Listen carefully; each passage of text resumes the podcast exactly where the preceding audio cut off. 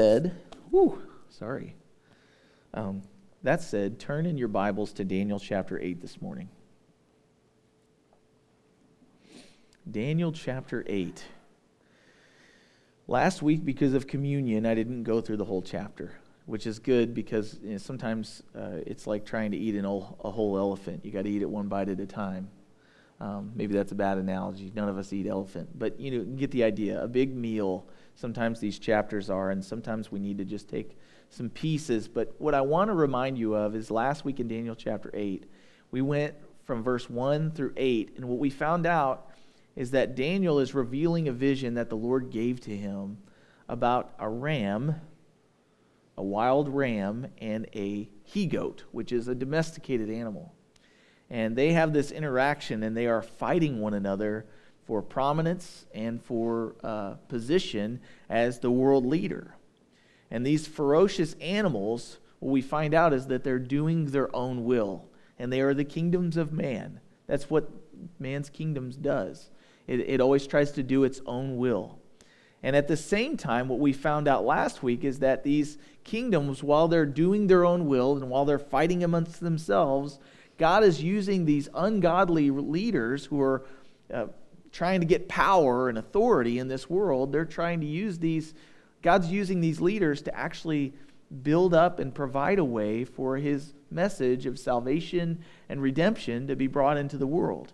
He's using the, the Grecian kingdom to basically all get on the same playing field. They end up using the Greek language over the long haul. And then he'll ultimately use the Roman kingdom to build these Roman roads that will make it possible for you to travel within a few days to the next country over and to share this gospel message that we'll get in the New Testament.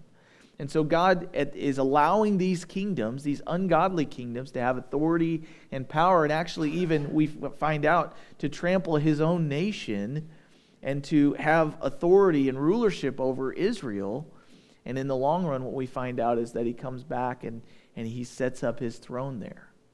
And so in Daniel chapter 8 so far, we read the first eight verses, and what I'm going to do is I'm going to read over them uh, to kind of transition into this week's passage. So it says there in chapter 8, verse 1 In the third year of the reign of King Belshazzar, a vision appeared to me. And just in case there's any question, he writes to me, Daniel. After the one that appeared to me the first time, I saw in the vision, and it so happened while I was looking that I was in Shushan, the citadel, which is in the province of Elam, and I saw in the vision that I was by the river Ulai. Then I lifted my eyes and saw, and there standing beside the river was a ram which had two horns, and the two horns were high.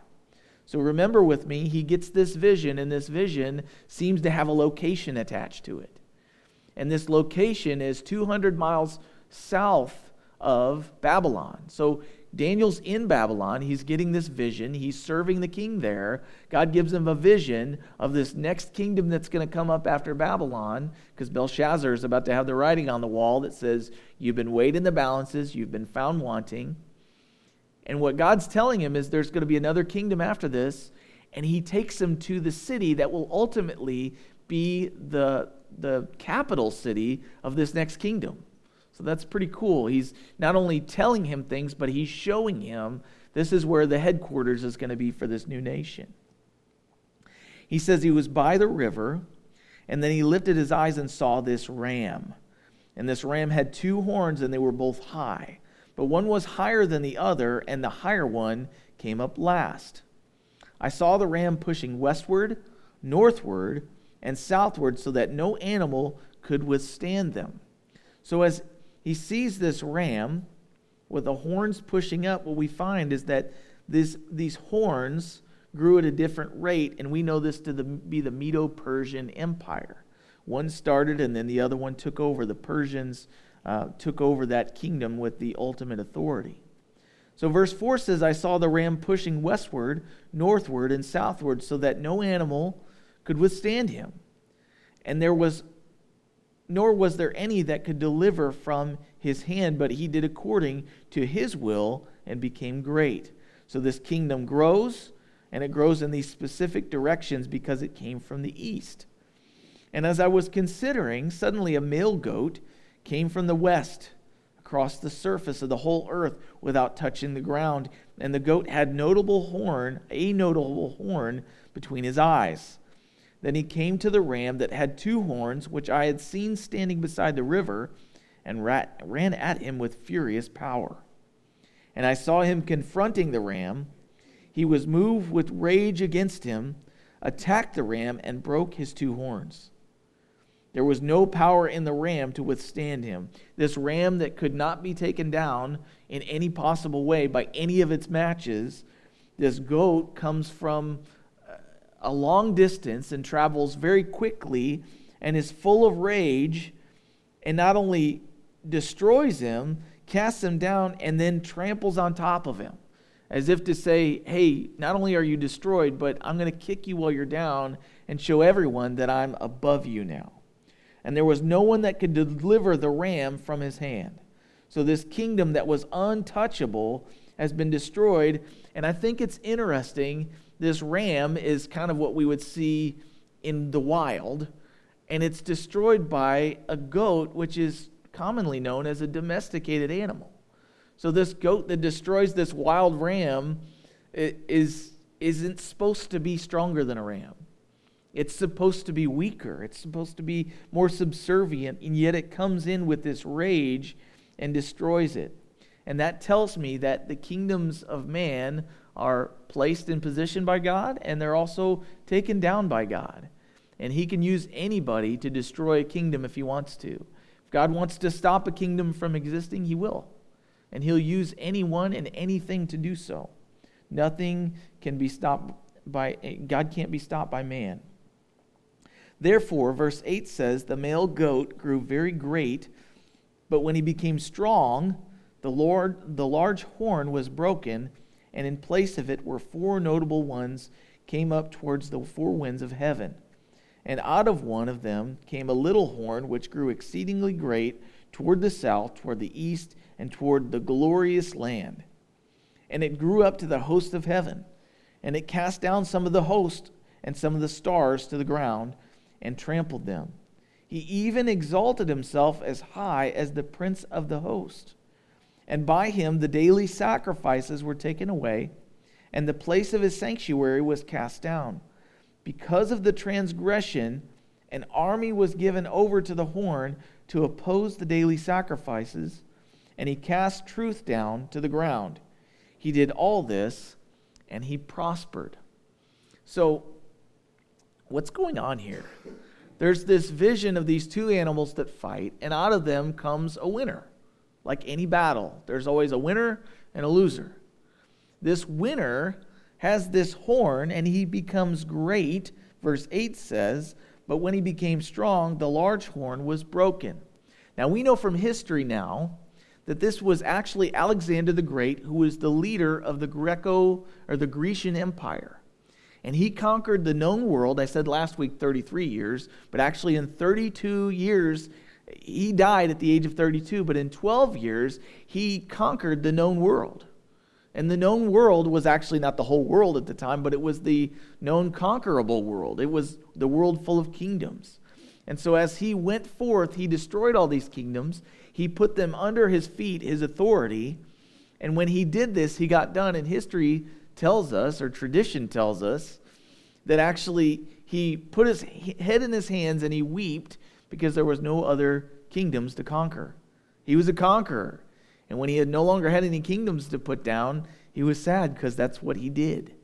He was this goat full of rage and fury, and he had this strong horn, and he conquered it all. And then he was like, okay, he kind of got what I would like to call destination sickness. He had goals for his life, he attained them, and then he had no more purpose.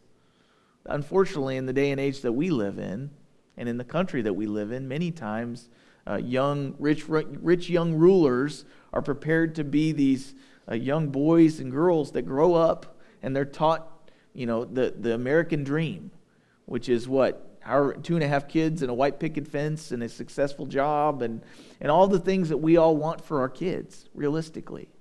And they're not bad things. But if that's the only goal they have in life, when they reach it, let me submit to you, if they reach it, but when they reach it, they're going to find themselves in the same place in despair, broken because uh, the world promised if you get the American dream, then your life will be fulfilled and then it's you live till you die. But the problem is you arrive there and you go, life has to be more than just about this. Because if it is, I'm already there and I'm only 30 some years old. That's the destination I came to. Uh, so, so what do we do with this? Well, he comes to the point, comes to the end of himself, uh, because he is disillusioned with the fact that he's obtained what his goals were. It seems he has a drinking problem. He gets drunk for a whole night one night, and I think this was his custom.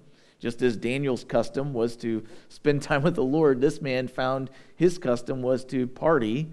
And at the end of a drunken night, he breaks out with a fever and he dies at the age of 32 years old. Now, we don't, it doesn't say why he died. It doesn't say that it was because he was drinking. I, I would just submit to you that perhaps his lifestyle led to some problems. Uh, but whether that was the case or not, it seems that his kingdom, his rulership, comes to an end. And when he, this large horn, is broken, in place of him is four notable ones that came up towards the four winds of heaven. The four winds of heaven kind of is symbolic for in every direction there were these four leaders. And what we know from history is that four generals in his kingdom rose up and became the four leaders of that kingdom. Uh, Cassander, Lysimachus, I'm probably butchering these, Seleucus, and Ptolemy. And now that's P T O, it's Ptolemy in my words, but, but Ptolemy. So these four leaders are raised up after Alexander the Great. Cassander takes on the region of Europe, modern day Europe, which is Macedonia and Greece. Lysimachus takes on Asia Minor, which is modern day Turkey. Uh, Seleucus takes on Asia, which is the eastern part of this particular empire. And Ptolemy takes on Egypt and North Africa. And so this rulership is all of a sudden divided into essentially four little provinces, if you will. So these four leaders arise from Alexander, and this becomes essentially the Roman Empire. But what we find out in verse 9 is out of these four rulers comes a little horn. Now, if you remember from the last chapter, in chapter 7, there was a little horn spoken of.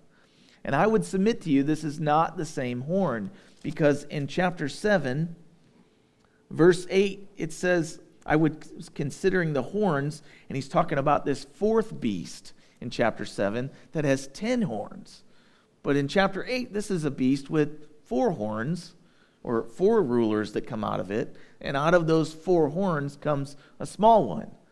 But that's previous to this 10 horn beast talked about in chapter 7.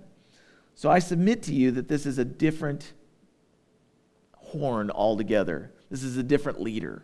So stick with me because I know this is kind of convoluted and there's a lot to it.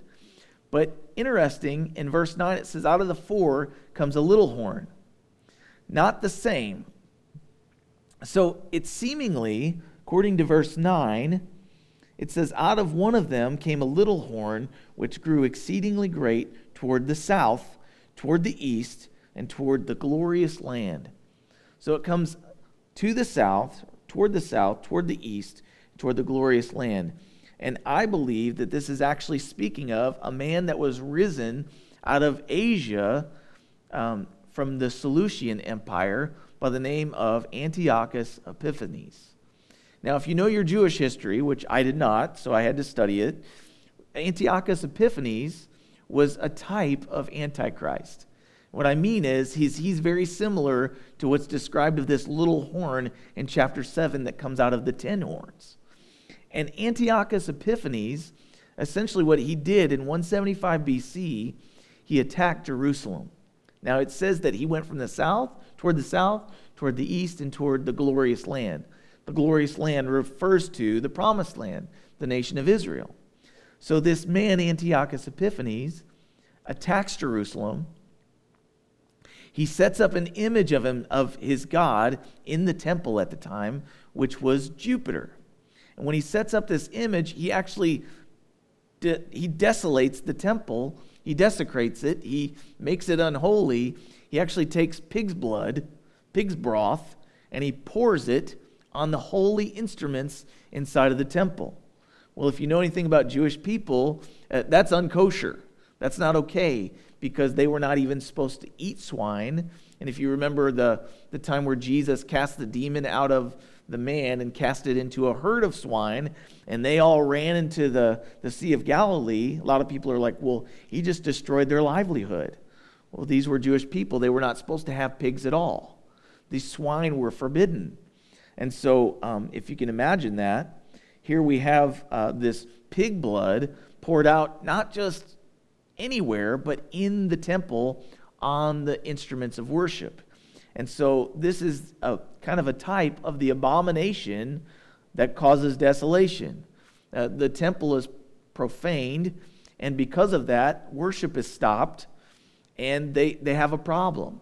They need to dedicate it again. But Antiochus Epiphanes has made it so they cannot, and he sends them out of the temple. So that what we need to know is that this man that sets himself up, let me get back to the text. It says there, out of one of them came a little horn, verse 9, which grew exceedingly great toward the south, toward the east, and toward the glorious land. And it grew up to the host of heaven, and it cast down some of the host and some of the stars to the ground and trampled them. He even exalted himself as high as the prince of the host, and by him the daily sacrifices were taken away, and the place of his sanctuary was cast down. Because of transgression, an army was given over to this man, to the horn, to oppose the daily sacrifices.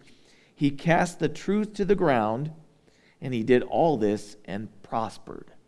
So, God, however you want to look at it, He either caused it or He allowed it to happen. And it says there in verse 12, because of transgression. The people of Israel had for a long time drawn near to God with their mouths, but in their hearts they were far from Him.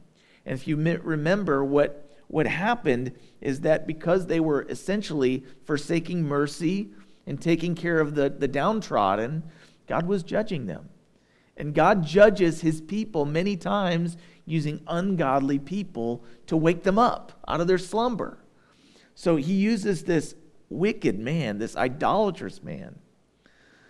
So he magnifies himself, he exalts himself, which is not good because even though God's using this man to judge the Israelites, God resists the proud and he gives grace to the humble. So even though he's being used by God to judge this nation, he himself will also be judged. Um, but he magnifies himself as high as the prince or the ruler or authority, the captain of the hosts. What's the host? What's a host? Is it somebody that like hosts and has, has you over to their house? No, a host is an angel. Uh, we sing a song that says, The God of angel armies is always by my side.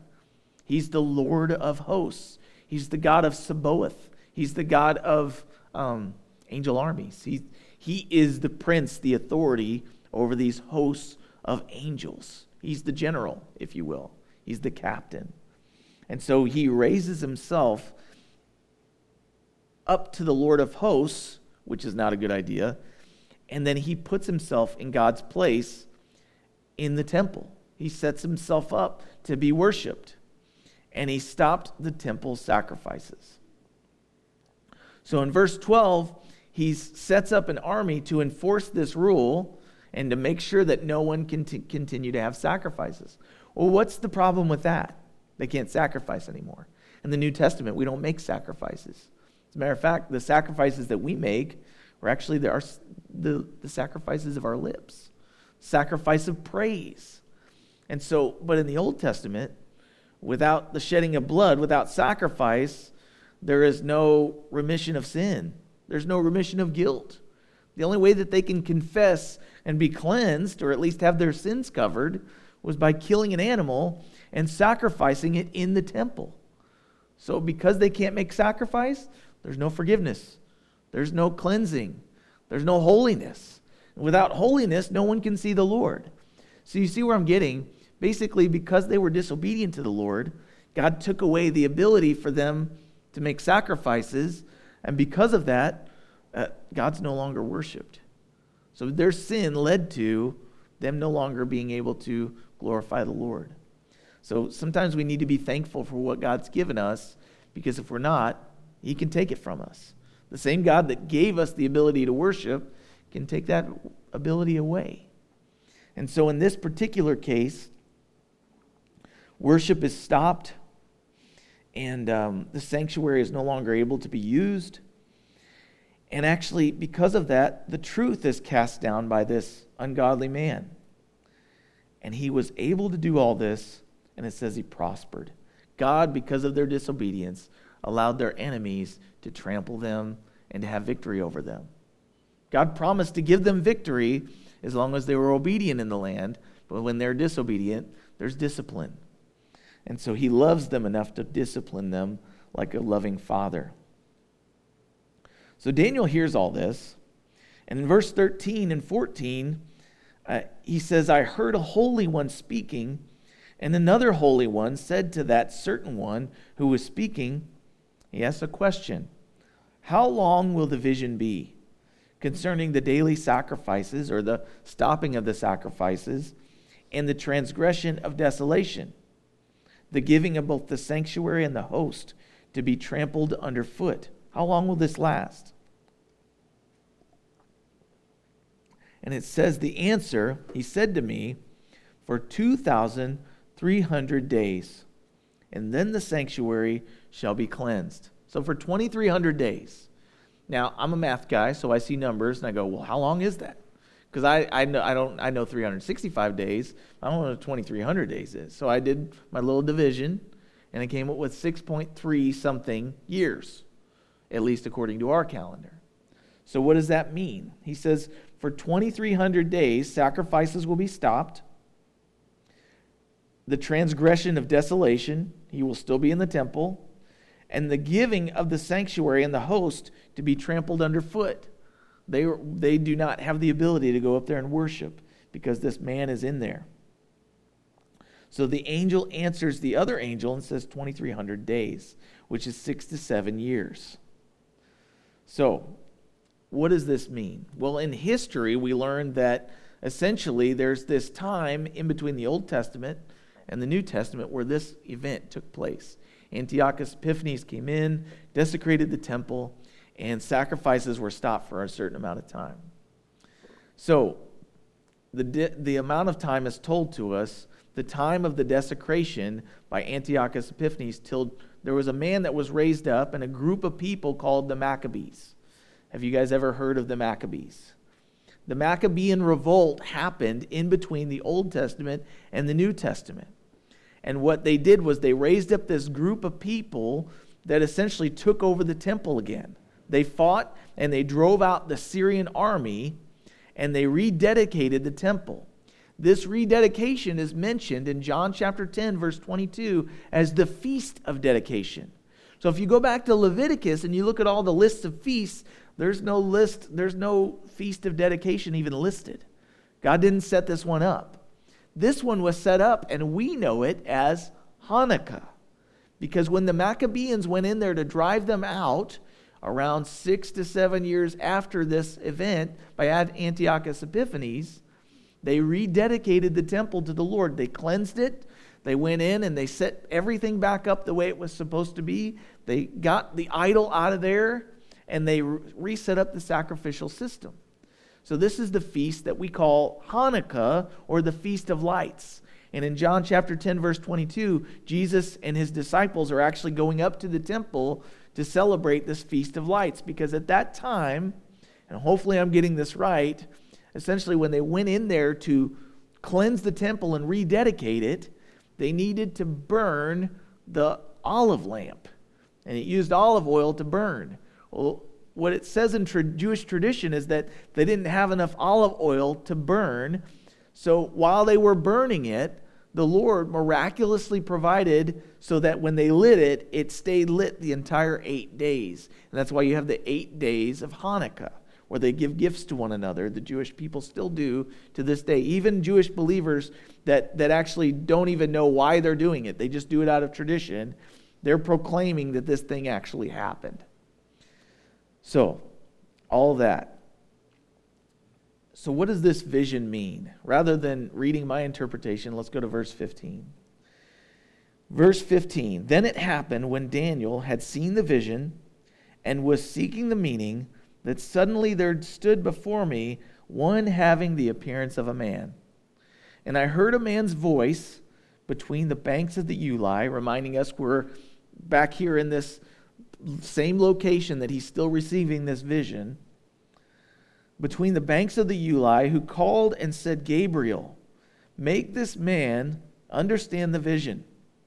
So he came near where I stood, and when he came, I was afraid. He was so afraid, it says, and fell on my face.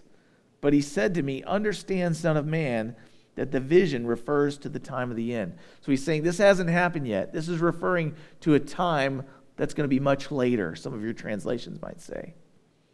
But notice it doesn't say it refers to the end of time, it says it refers to the time of the end. That's, that's important distinction. So, Daniel is in a spot where he's seen this vision, and I believe he's greatly overwhelmed. And he wants to understand it. He doesn't just want to get it and move on with his day. He wants to understand. And I think if there's something that we can learn from Daniel in this passage is that sometimes God gives us things, he speaks to us in a certain way, and we don't know what he's trying to tell us. And because we live in a microwave age, or an internet age where we Google everything, we don't spend a whole lot of time trying to understand things. We just, if we don't get it, we move on. And that's sad because I think God wants to speak to us and He wants us to understand what He says, but sometimes He gives us just enough to we'll dig a little deeper.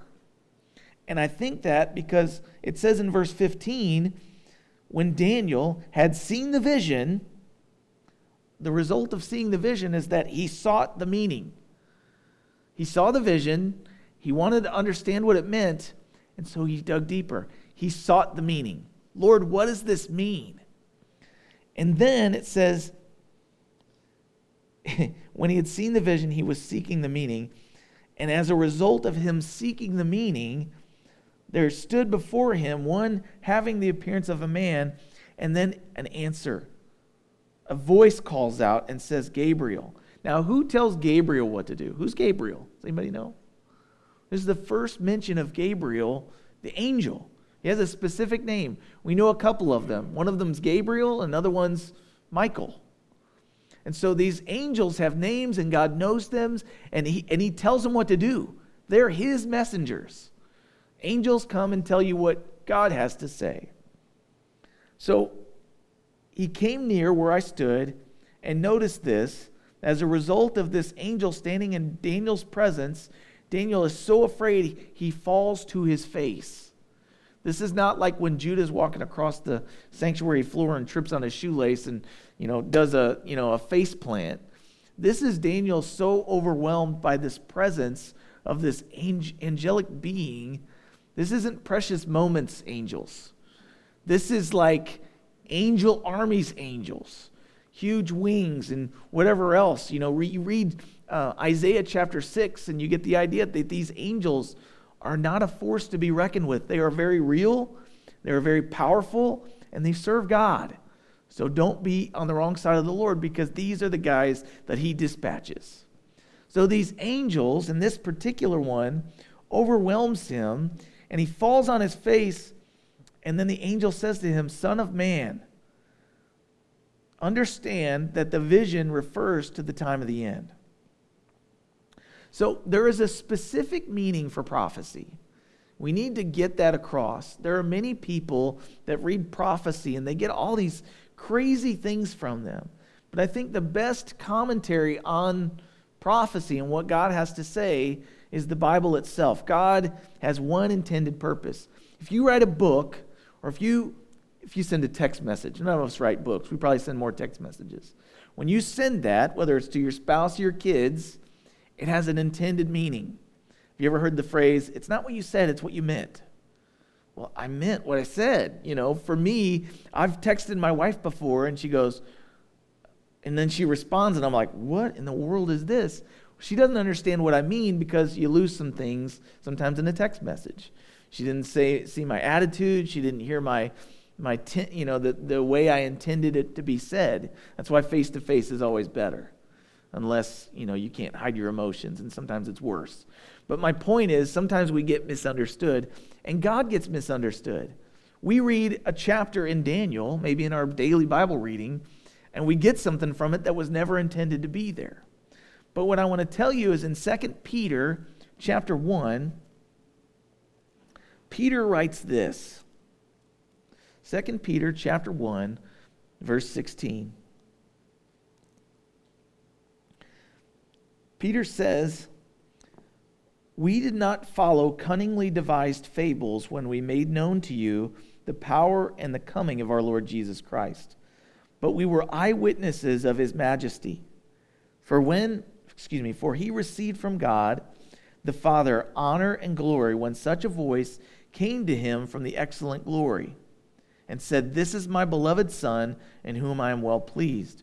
And we heard this voice, which came from heaven when we were with him on the holy mountain, Mount of Transfiguration. Peter's referring to that. But then he goes on in verse 19 and says, And so we have the prophetic word confirmed, which you do well to heed as a light that shines in the dark place until the day dawns and the morning star rises in your hearts. Knowing this first, and this is my point of reading all this no prophecy of Scripture is of any private interpretation. Prophecy never came by the will of man, but holy men of God spoke as they were moved by the Holy Spirit. So in the Old Testament, when we see these prophecies, God has an intended purpose for them. Is an intended meaning. It doesn't mean whatever you feel like at the moment you're reading it. It means what God meant to say. And so Peter is re-emphasizing this. Prophetic word from the Lord has one intended message. And so Daniel, knowing that, seeks the meaning and he prays, Lord, what does this mean? And as a result of that, he gets an answer. So he says, This vision is for the end of t- the time of the end. Verse 18. As he was speaking with me, I was in a deep sleep with my face to the ground. He hasn't even lifted his head. He hears the voice, but his face is still to the ground. And he says, excuse me, I was in a deep sleep with my face to the ground. Perhaps he passed out. I don't know. It says, but, but he touched me and stood me upright. He lifted me up. Uh, I love this because we just read about this prideful being that raises himself up and God's going to put him down. And yet Daniel is getting a vision about this. He collapses to the ground and then he's lifted up. He's exalted himself by this angel.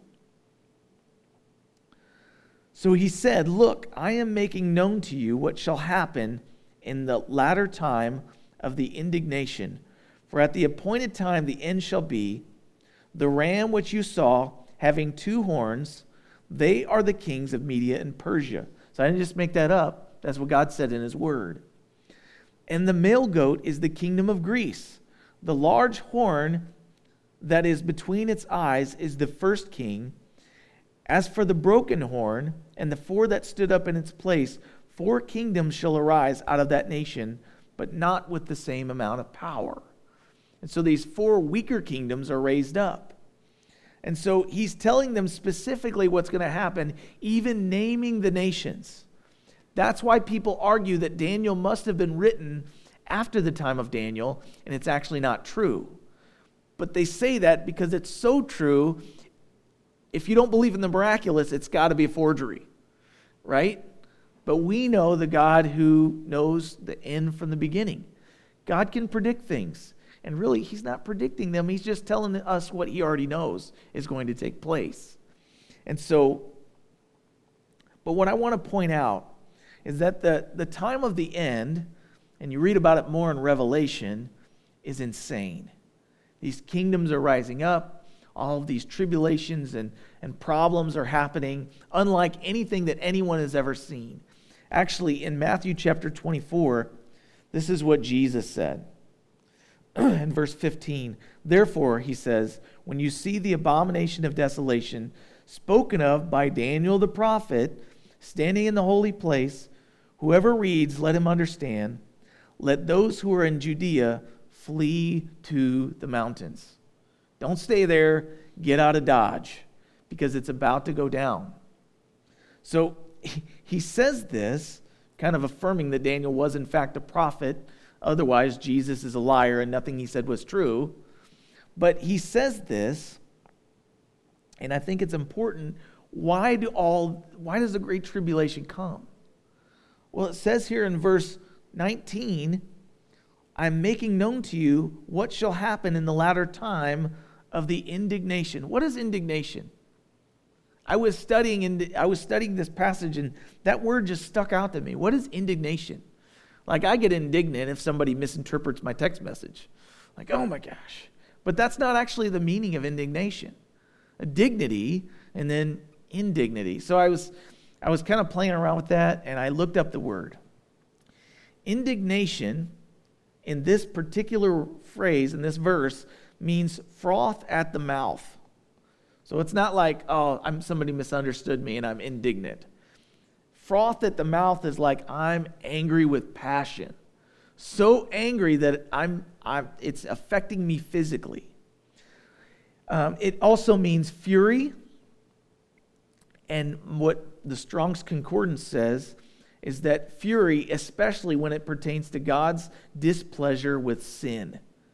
So, God's righteous indignation. He's froth. He's upset. He's so angry he can't see straight, but he's righteous about it. Picture with me, if you will, in John chapter 2, when Jesus comes into the temple and he flips over the tables of the money changers. You know, we always think about Jesus as this grace filled, merciful, not accounting sin towards those who are humble and contrite. And yet, when he comes into the temple and they're making money off of worship and causing people to not want to come into worship, he is froth. He's angry. He flips tables over. If I started flipping tables over, most of you would think I need to go to the loony bin. Jesus came into the temple and flipped tables over. Well, that's not very politically correct. No, it's not. But it says of him in John chapter 2 when they saw this happen, John writing, he's writing after it took place, he's writing with 2020 vision.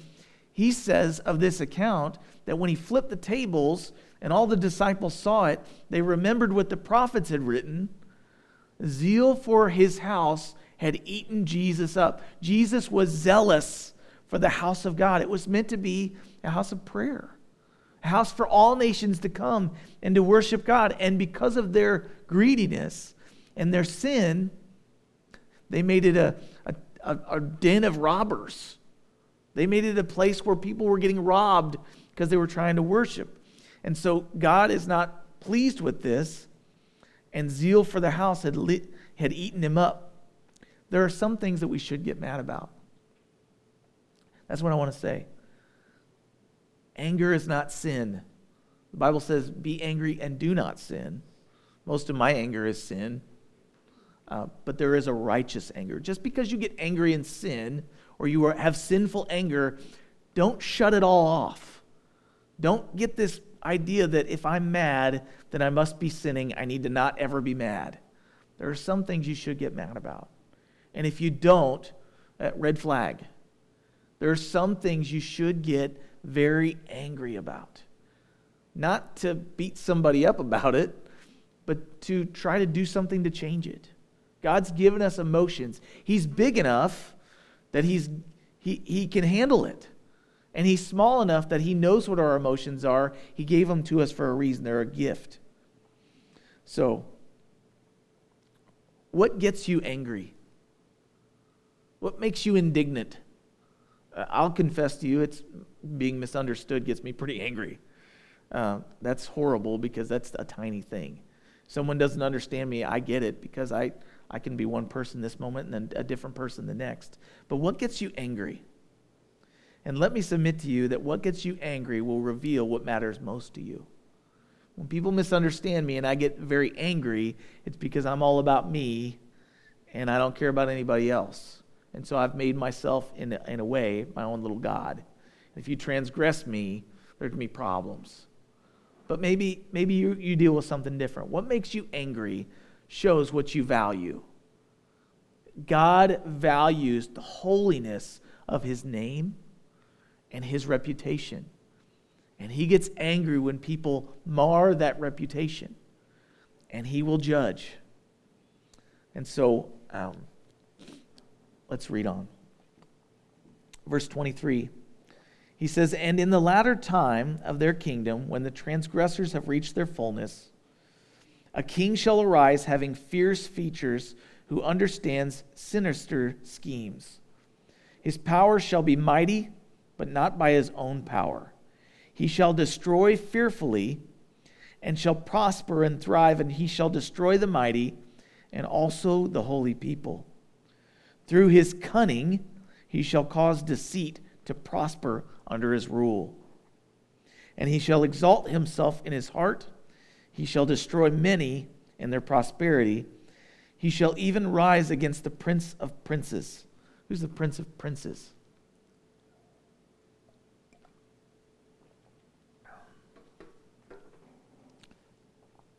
But he shall be broken without human means. He'll rise himself up against God. Ultimately, he'll be so prideful and build himself up and exalt himself so much that he'll make the biggest, biggest mistake that anybody can make. He'll pit himself against the Prince of Princes, against God himself. And so, the vision of the evenings and mornings, which was told, is true. Therefore, seal up the vision, for it refers to many days in the future. I, Daniel, fainted and was sick for days. He was overwhelmed by this message from the Lord. How many times have you wanted to hear from the Lord and then He's shown you something and you're like, that's not what I was looking for? God reveals Himself to us in measures that we can take. Daniel wanted to know what this meant, and as a result of it, he got what he asked for. And it caused him to faint, and he was sick for days. Afterward, I arose and went about the king's business. I was astonished by the vision, but no one understood it. So there's still much to be discussed about this. But what I want to tell you is that as I read this, I see God revealing his plan for Israel. God revealing what's going to happen because of transgression. God revealing that he will strike vengeance on his enemies. God revealing that his plans for Israel ultimately will be fulfilled with or without them. Uh, but he's going to fulfill his promises to Abraham. Daniel, I believe, was completely overwhelmed because he saw how his people would be affected by the wrath of God. He was overwhelmed, he was sickened by it because this nation that was called out to be a, a kingdom of priests and kings who were supposed to reveal the glory of God ended up being the example of judgment from God.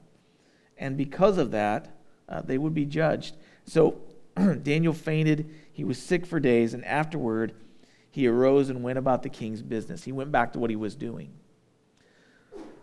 so I want to finish with a passage back in 1 Peter, not 2 Peter, but 1 Peter, chapter 1. Verse 3. Peter writes, he says, Blessed be the God and Father of our Lord Jesus Christ, who according to his abundant mercy has begotten us again to a living hope through the resurrection of Jesus Christ from the dead, to an inheritance that's incorruptible and undefiled, that does not fade away, reserved in heaven for you, who are kept by the power of God through faith for salvation, ready to be revealed in the last time. In this you greatly rejoice, though now for a little while, if need be, you have been grieved by various trials that the genuineness of your faith, being much more precious than gold that perishes, though it's tested by fire, may be found to praise, honor, and glory at the revealing of Jesus Christ, whom having not seen you love, though now you do, not see him. Yet believing, you rejoice with joy inexpressible and full of glory, receiving the end of your faith, the salvation of your souls. Now, verse 10 Of this salvation the prophets have inquired and searched carefully, who prophesied of the grace that would come to you, searching what or what manner of time the Spirit of Christ who was in them was indicating when he testified beforehand the sufferings of Christ and the glories that would follow. To them it was revealed that not to themselves, but to us they were ministering the things which now have been reported to you through those who have preached the gospel to you by the Holy Spirit sent from heaven, things which angels desire to look into. I submit to you that as Daniel is praying and as he's overwhelmed, his biggest prayer is who's going to save us? This is all the stuff that's going to take place. Lord, how are you going to deliver us from all of this calamity? Who's going to deliver us? And in the meantime, as he's seeking that, God is already preparing the way for the answer to his prayer, which is going to be Jesus.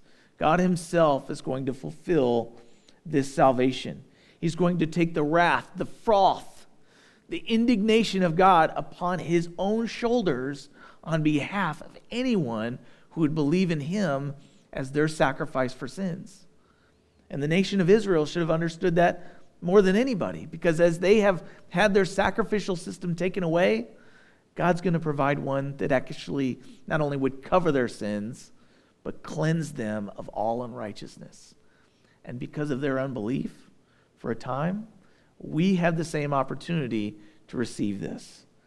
And so, uh, while I hate that Daniel is upset, what we're going to find out in Daniel chapter 9 is it causes him to pray. It causes him to seek the will of God. It causes him to ask for answers. And it causes him to ask the Lord, Lord, will you please deliver us? Show us the way. And as a result of that, he's broken, and the Lord's going to answer and give him way more detail in chapter 9 than even in chapter 8. So let's pray.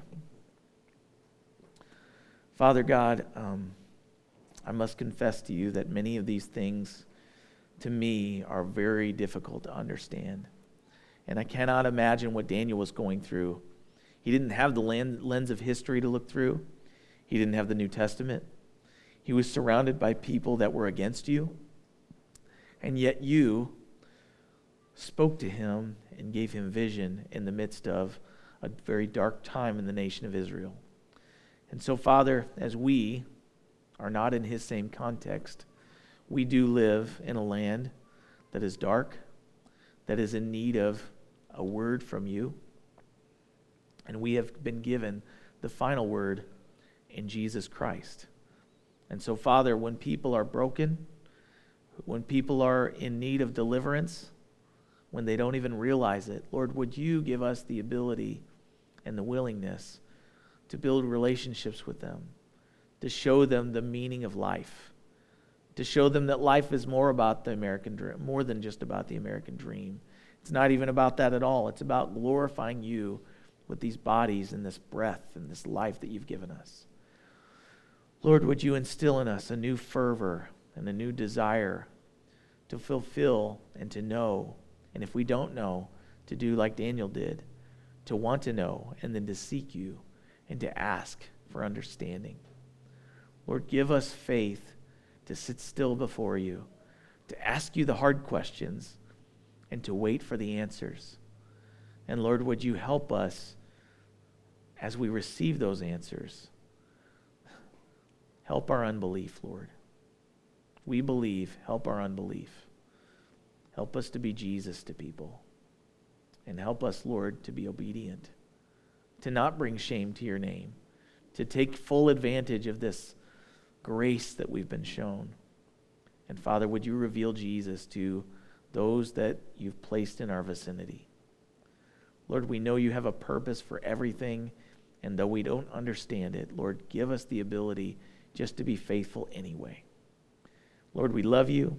I thank you for this opportunity, and I pray that you'd bless us as we go back to our mission field. In Jesus' name, amen.